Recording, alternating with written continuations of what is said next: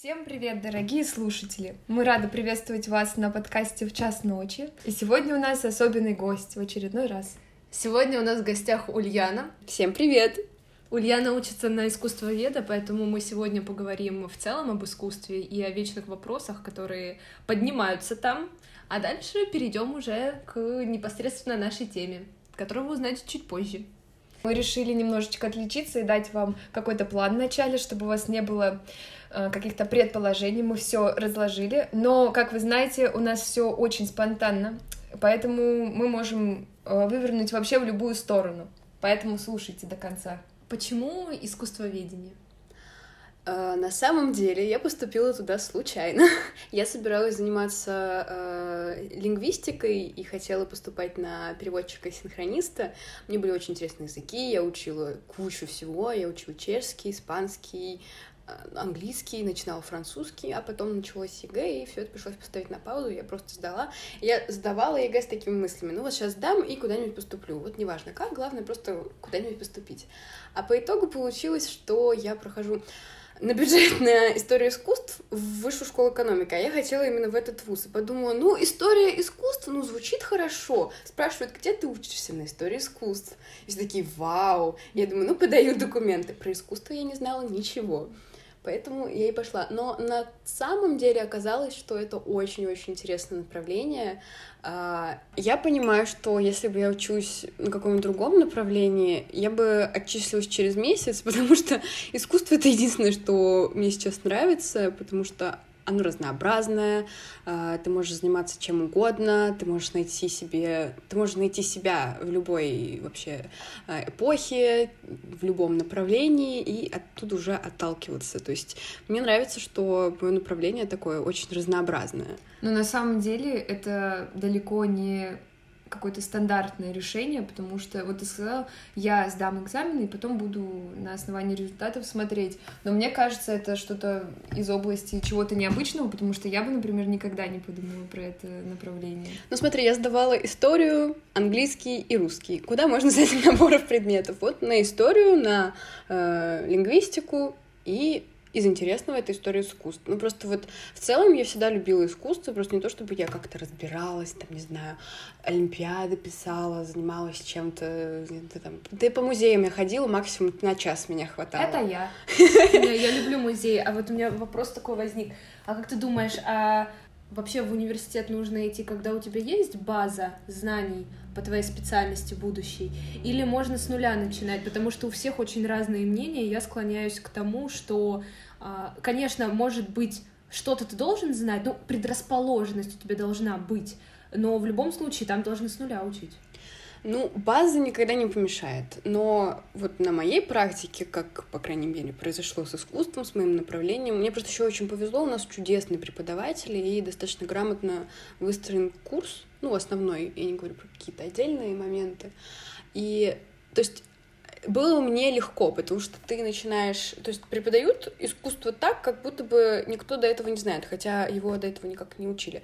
Хотя очень многие поступали по Олимпиадам, то есть они там много-много лет занимались МХК, вот этим вот всем, и поэтому они пришли, они уже что-то знали. Но и тем, кто ничего не знал, как я, вот как чистый лист, тоже очень хорошо. И в этом даже есть какие-то плюсы, потому что тебе дают сразу университетскую базу, и у тебя нет каких-то уже шаблонов, стереотипов в голове. Поэтому, мне кажется, это просто зависит от ситуации и от самого человека в целом. И от самого направления тоже. Наверное. Направление тоже, потому что, например, вот на врачей поступают, им нужна какая-то база, потому что вот сейчас вот я полный гуманитарий, я понимаю, что если бы я куда-нибудь, э, не дай бог, боже упаси, поступила бы на какой-нибудь физмат, ну, там бы я через неделю отчислилась. Нет, знаете, мне кажется, гуманитарные специальности с нуля освоить можно и нужно, да. а прикладное, если у тебя нет никакой базы знаний, то ты не сможешь. Ну, может быть, не, не то чтобы не сможешь, но будет очень сложно. Очень сложно, да. Почти Тебе невозможно. дополнительно заниматься.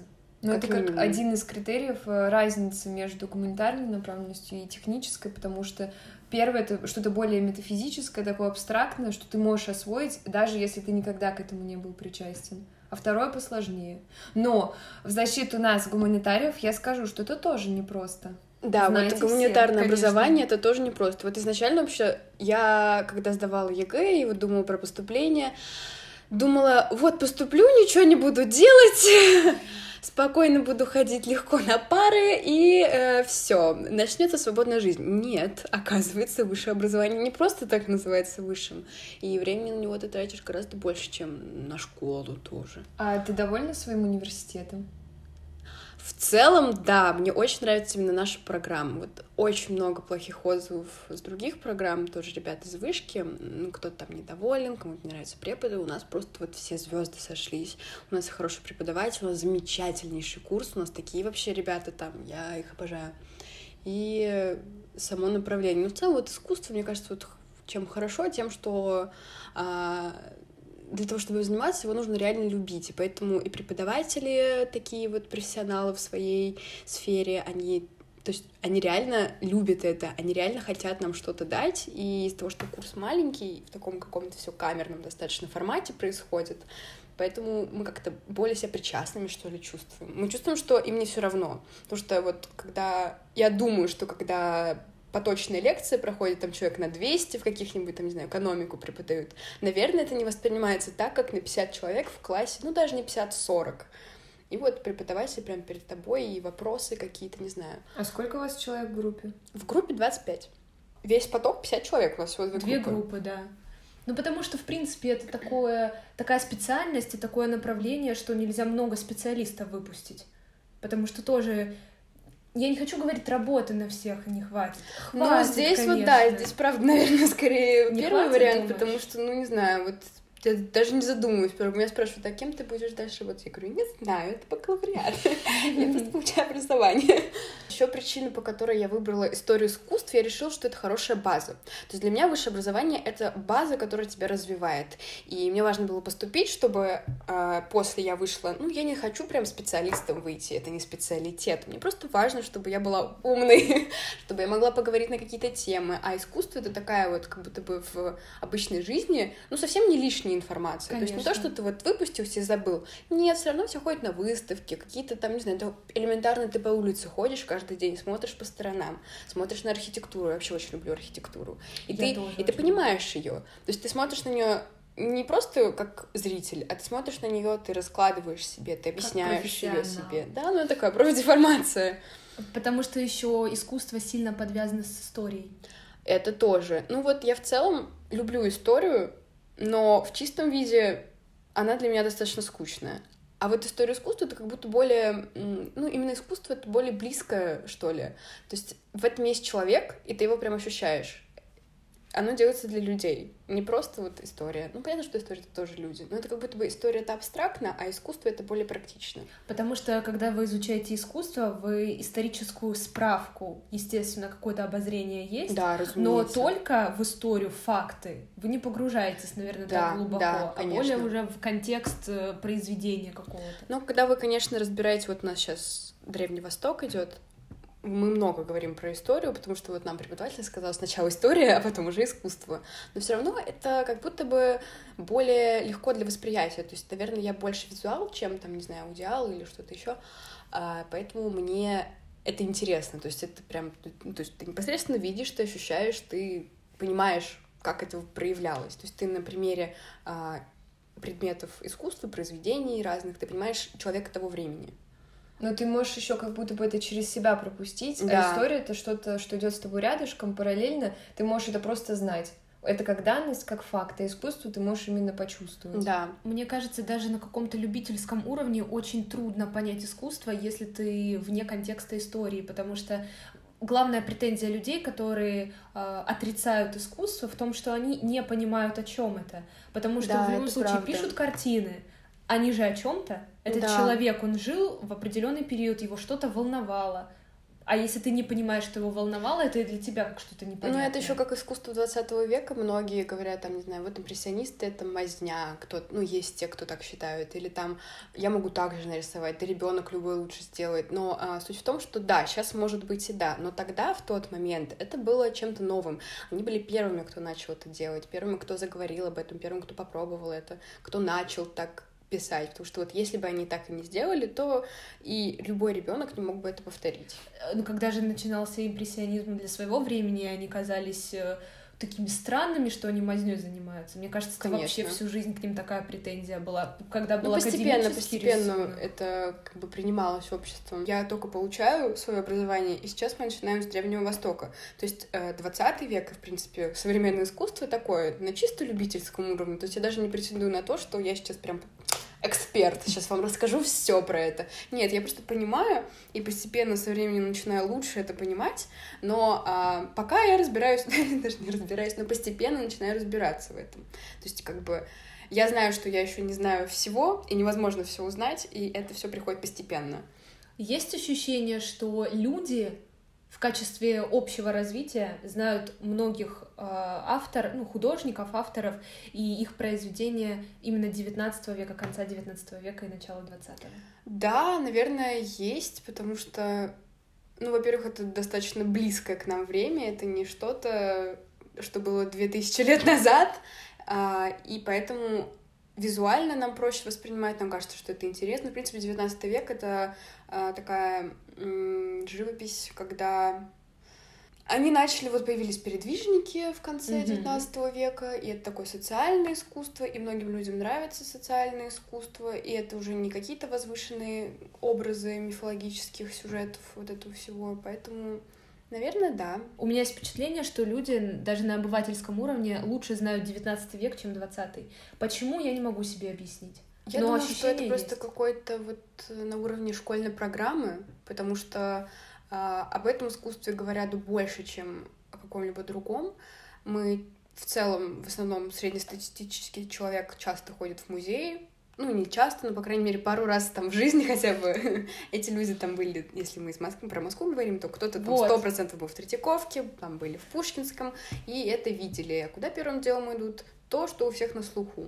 Ну, в принципе, эти художники как будто бы больше, более такие а, как-то много тиражируемые. То есть есть какие-то там толстовки с картинами, не знаю, про это говорят, то- те же коллаборации там Тиньков с какими-то картинами.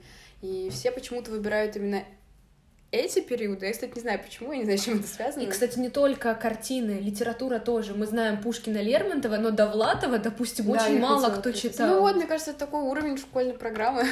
Как будто бы это распространяется и на историю, и на литературу, Да. что вы изучаете те произведения, те периоды, которые относятся, правда, к XIX веку, и а, что идет дальше, а, как будто бы... Ну ладно, ну вы же уже знаете, Да. что там дальше. Вы же уже Скомканно. знакомы с этим, да. И очень быстро, бегло вот эта демо-версия изучения, это вот почему-то очень И повсеместно 16, происходит, 17 век, 20 это все как-то быстро, быстро, быстро. Это да. А здесь мы забывается. посидим, здесь Да. мы поизучаем. Но я не знаю, как- чем это объяснить. Тем, что насыщенный событиями век, а что 20 век Нет, не ну насыщен вот событиями? знаете, то же самое, вот я когда к ЕГЭ по истории готовилась, мы за полгода там прошли от э, крещения Руси до, там, я не знаю, до Екатерины даже, а вот 19-20 век его остальные полгода разбирали, потому что это наиболее приближенные к нашему времени а, века, и есть больше информации, то есть больше источников, больше сохранилось, я не знаю, ну, в общем, это было не- недавно, поэтому у нас есть информация, поэтому это больше всего изучают. У меня сейчас возникла мысль, может быть, она ложная, вот только сейчас. Вам не кажется, что когда произошла революция, 20 век, он вообще, в принципе, был направлен, особенно вот, наверное, первая половина, даже не первая, до 60-х, до оттепели, в принципе. Это было направлено, в принципе, все не на искусство, а на экономику, на политику, на какие-то другие ну вот, вещи. искусство в плане искусства, а, тогда появилось направ- направление соцреализм, Да. когда искусство тоже работало на вот эту На идеологию, политику. на политику. Мысль довольно здравая, но мне кажется, что место искусству всегда было Да. выделено. И даже вот ты сказала В про целом направление. человек, мне кажется, стремится к искусству. Да. Потому что через искусство вот человек выражает эмоции. Искусство это всегда про эмоции. И Как в этом тоже отличие от э, просто истории. То есть в искусстве человек, именно вот просто человек как личность ощущается больше, чем какая-то историческая личность. То есть здесь про чувства, про восприятие. Вот, как будто, да, вот 19 век он про чувства, а 20 век до оттепели, потому что Первая мировая революция, Вторая мировая. Ну, плюс искусство это всегда отражение исторических да, да, событий. Да. Что там больше в 20 веке отражались исторические события, а не э, ментальность, а не чувства. Да. Как будто. Да, Возможно, поэтому это столько ложно. новых направлений появлялось в 20 веке, потому что это был ответ на происходящее. А какой твой любимый период? 20 век. Древний Восток. Древний Восток. Да. Я люблю 20 век. Я люблю ну, вот конец 19-го, начало 20-го, вот такое достаточно распространенное почему-то вот явление, почему-то, я не знаю почему, даже просто вот отзывается больше всего именно эти два периода. Получается, это модернизм тебе нравится? Да, модернизм и какие-то более ранние направления, ну, в целом, вот конец 19-го это передвижники, кто там еще был, ну, вот все, кто там был, это я еще не выучила, не разучила, но, в общем, те, кто там был, и 20 век, модернизм, да и, в общем-то, постмодернизм, типа 60-е, 50-е, начало 2000 различных. Вот. Но прям современное искусство я пока не совсем понимаю, потому что я не, не очень вижу в нем смысл, а, не близко это мне. А вот то, что тогда было, мне нравится тем, что они были первыми, что они это начали, вот то, о чем я уже раньше сказала, мне как раз-таки привлекает вот это вот их, не знаю, дух бунтарства, не бунтарства, но вот то, что они это сделали. Я хотела узнать, вот твой э, энтузиазм и вообще любовь к искусству, это ты сама себе привила или, может быть, у тебя как-то из детства это пошло? На самом деле, я вот так говорю, что поступила случайно, спонтанно, а потом, когда я начинаю задумываться, я понимаю, что, а, в общем-то, искусство в моей жизни всегда было, и всегда я любила, и родители меня прививали. Да, и у меня семья творческая, то есть у меня, я очень часто хожу в театры, я люблю театр, я люблю музыку, разную музыку, от классической до рока, до панка, все что угодно. И картины я тоже люблю, то есть мне покупали какие-то книжки, и, в принципе, ну, как-то это всегда было. И то есть я понимаю, что, ну, наверное, ты права, такое, ну, не может просто так родиться. То есть не просто же так я там посмотрела, ой, история искусства прикольно. Не, ну, У каждого быть, этого прикольного редко. есть все-таки какое-то внутреннее, там, не знаю, подсознательное знание того, почему ты это делаешь. Ну, только оно приходит просто позже. Но вот какая-то вот какое-то вот чувство, что ли, того, что что-то у тебя уже это было и появилось. Не просто так появилось. То есть из, просто из ниоткуда это не появляется все-таки. Вот я хотела дополнить твою мысль по поводу того, что в Москве, ты сказала, в Москве каждый хоть раз был в каких-то музеях. Это действительно так, потому что э, в столицах действительно намного ближе люди к искусству. Люди чаще ходят, потому что э, их окружают Третьяковка, ну да, очень много всяких Эрмитаж, институций. Русский музей, дворцы всякие, особняки. А в провинции, в регионах по-другому. Естественно, в Ростове прекрасно есть музей художественных искусств, где, например... В той же Твери. В Твери тоже путевой дворец. И много где, и в Новосибирске тоже, мне кажется, есть какие-то довольно известные художественные музеи на севере сто процентов, потому что, ну, мне кажется, на севере это больше подвязано к литературе, потому что многих декабристов э, ссылали в Сибирь. В столицах люди больше предрасположены к тому, чтобы интересоваться искусством. Ну, потому что больше организаций и, опять же, школы. Вот сейчас мы, ну, каждый четверг у нас есть такая семинарская практика, практические занятия. Мы ходим в музей и э, рассказываем доклады. То есть, представляете, вот мы ходим, идем в музей, э, у нас три часа, две пары, и за эти три часа мы разбираем, ну, максимум шесть картин. Три часа, шесть картин.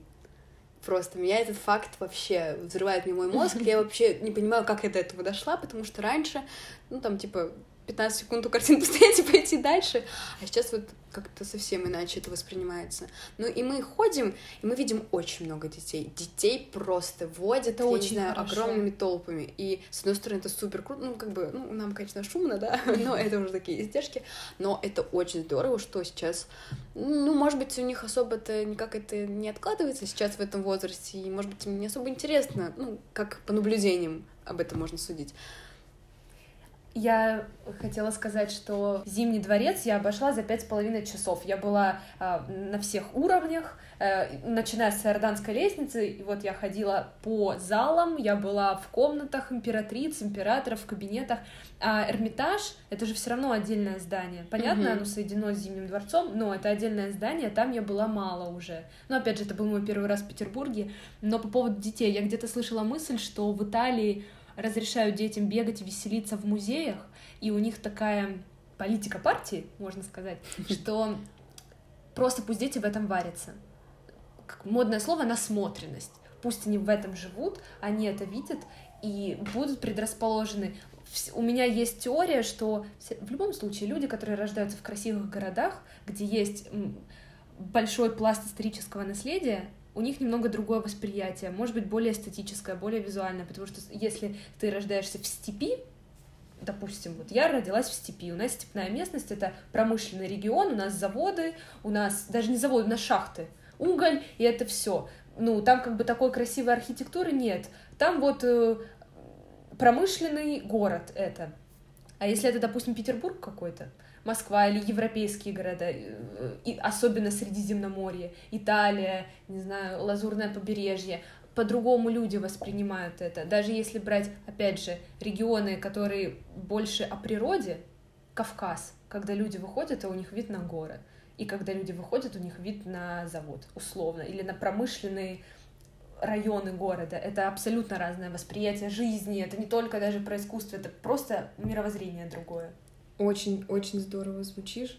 Мне очень понравилась мысль. Мне кажется, если мы говорим в контексте вот этого детства, когда человек а, взрослеет, а, то то, что его окружает, а, в какой-то степени появляется в его внутреннем сознании, и просто он к этому привыкает. Это как раз-таки про среду. На человека, на в целом становление личности очень влияет среда.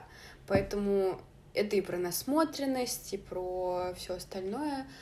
И правда отличаются люди своими взглядами, мировоззрениями, но это никак не делает их хуже. Конечно. Просто это про то, что все люди разные, и интересно, что именно повлияло на эту э, дифференциацию, там, не знаю, взглядов и э, там, не знаю, каких-то ценностей. Предпочтений. ну, как даже. культурный багаж тоже. Вкус формируется. Да, Конечно, я за то, что большой спектр того, что можно назвать плохим и хорошим, но понятие, выражение существует хороший вкус, плохой вкус. И это не значит, что человек плохой, просто это должно прививаться с детства. В моей семье мне прививалось искусство очень сильно. У кого-то по-другому. Это не значит, что кто-то хуже, кто-то лучше. Но опять же, я считаю, что есть какие-то вещи, которые должен знать каждый человек. Просто как общее развитие. И очень странно для меня, когда люди считают, что э, смешно, когда человек на вот этот вопрос подвохом, что написала Анна Каренина, отвечает Толстого, это типа ха-ха-ха, какой ты дурак. А когда человек, у человека спрашивают, кто, кто такой Айвазовский, он такой, ну, не знаю, блогер, наверное.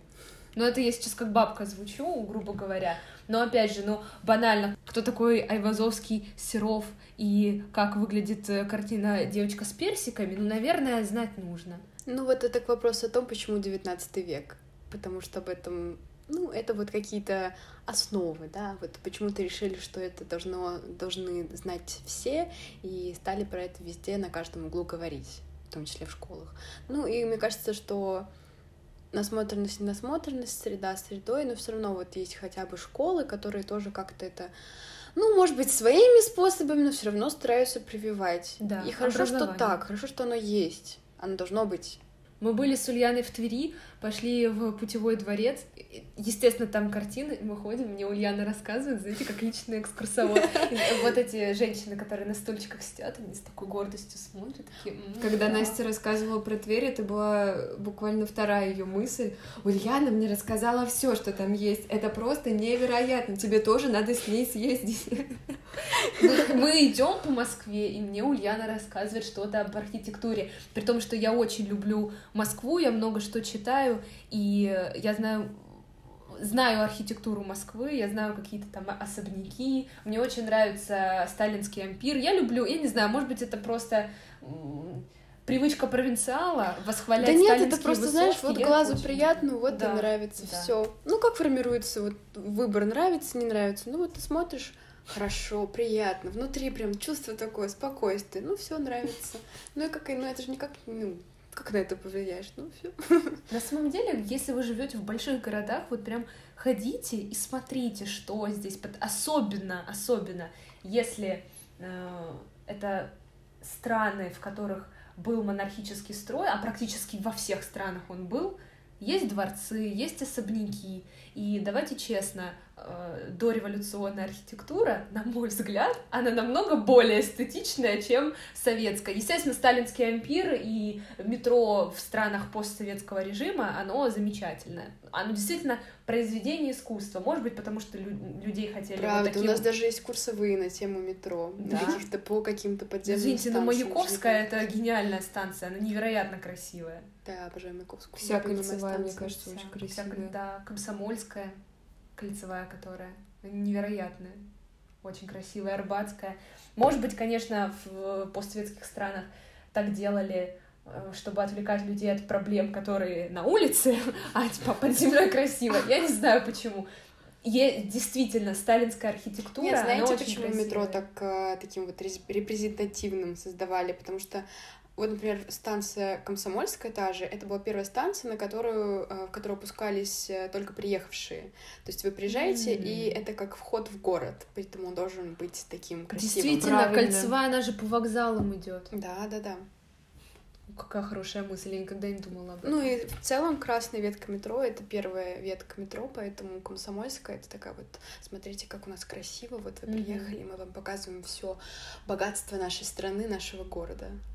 Я знаю, что даже иностранцам, когда они приезжают э, в Россию, советуют в метро. Вот спуститься. интересно, да, эту вот цель э, заложили э, Мгм. столько лет назад, и, а до сих пор работает так же. В Петербурге тоже очень красивое метро.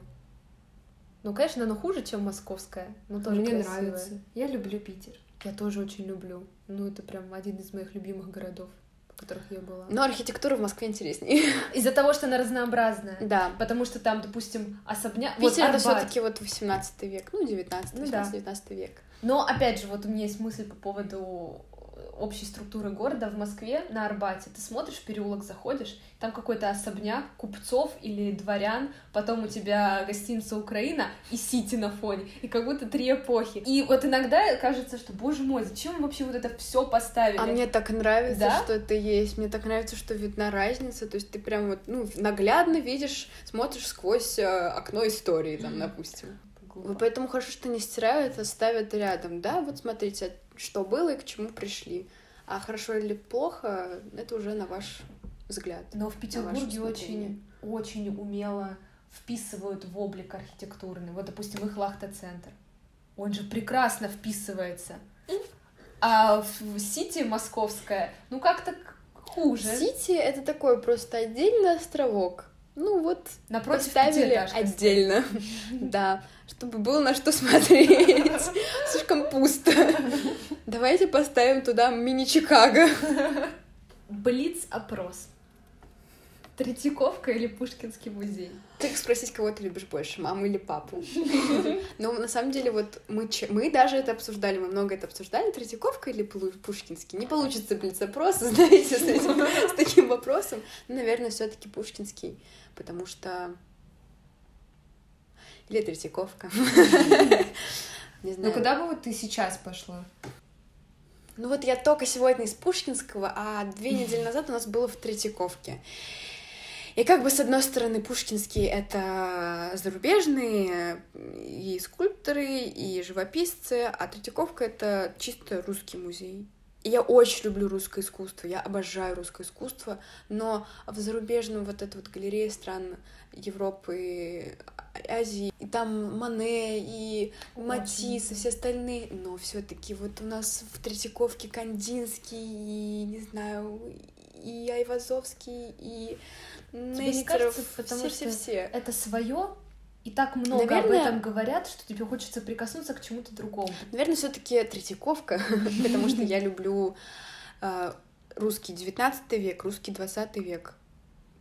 Причем так же, как и зарубежный, но все равно как будто бы русское искусство, оно вот внутри. Вот русское искусство, оно свое.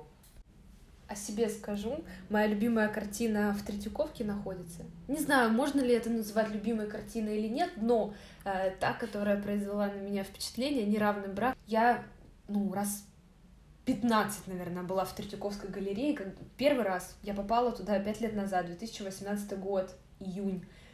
Я аудиогид, естественно, взяла. Мама с папой куда-то ушли в другие залы смотреть.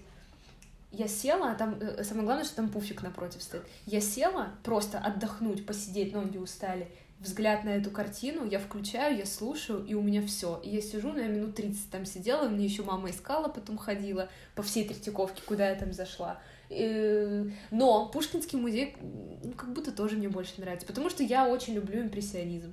Говорят, что это из-за того, что обывательский взгляд на живопись, поэтому импрессионизм нравится. Ну, не... Это же impression, все дела, поэтому это ну, не обывательский и взгляд. И иллюстраторов я очень люблю, у меня есть э, два любимых, э, три, вот, наверное, три любимых э, автора. Айвазовский, я очень люблю маринистов, я очень люблю на море смотреть. А Куинджи, тоже потрясающий, у него есть очень много пейзажей степей.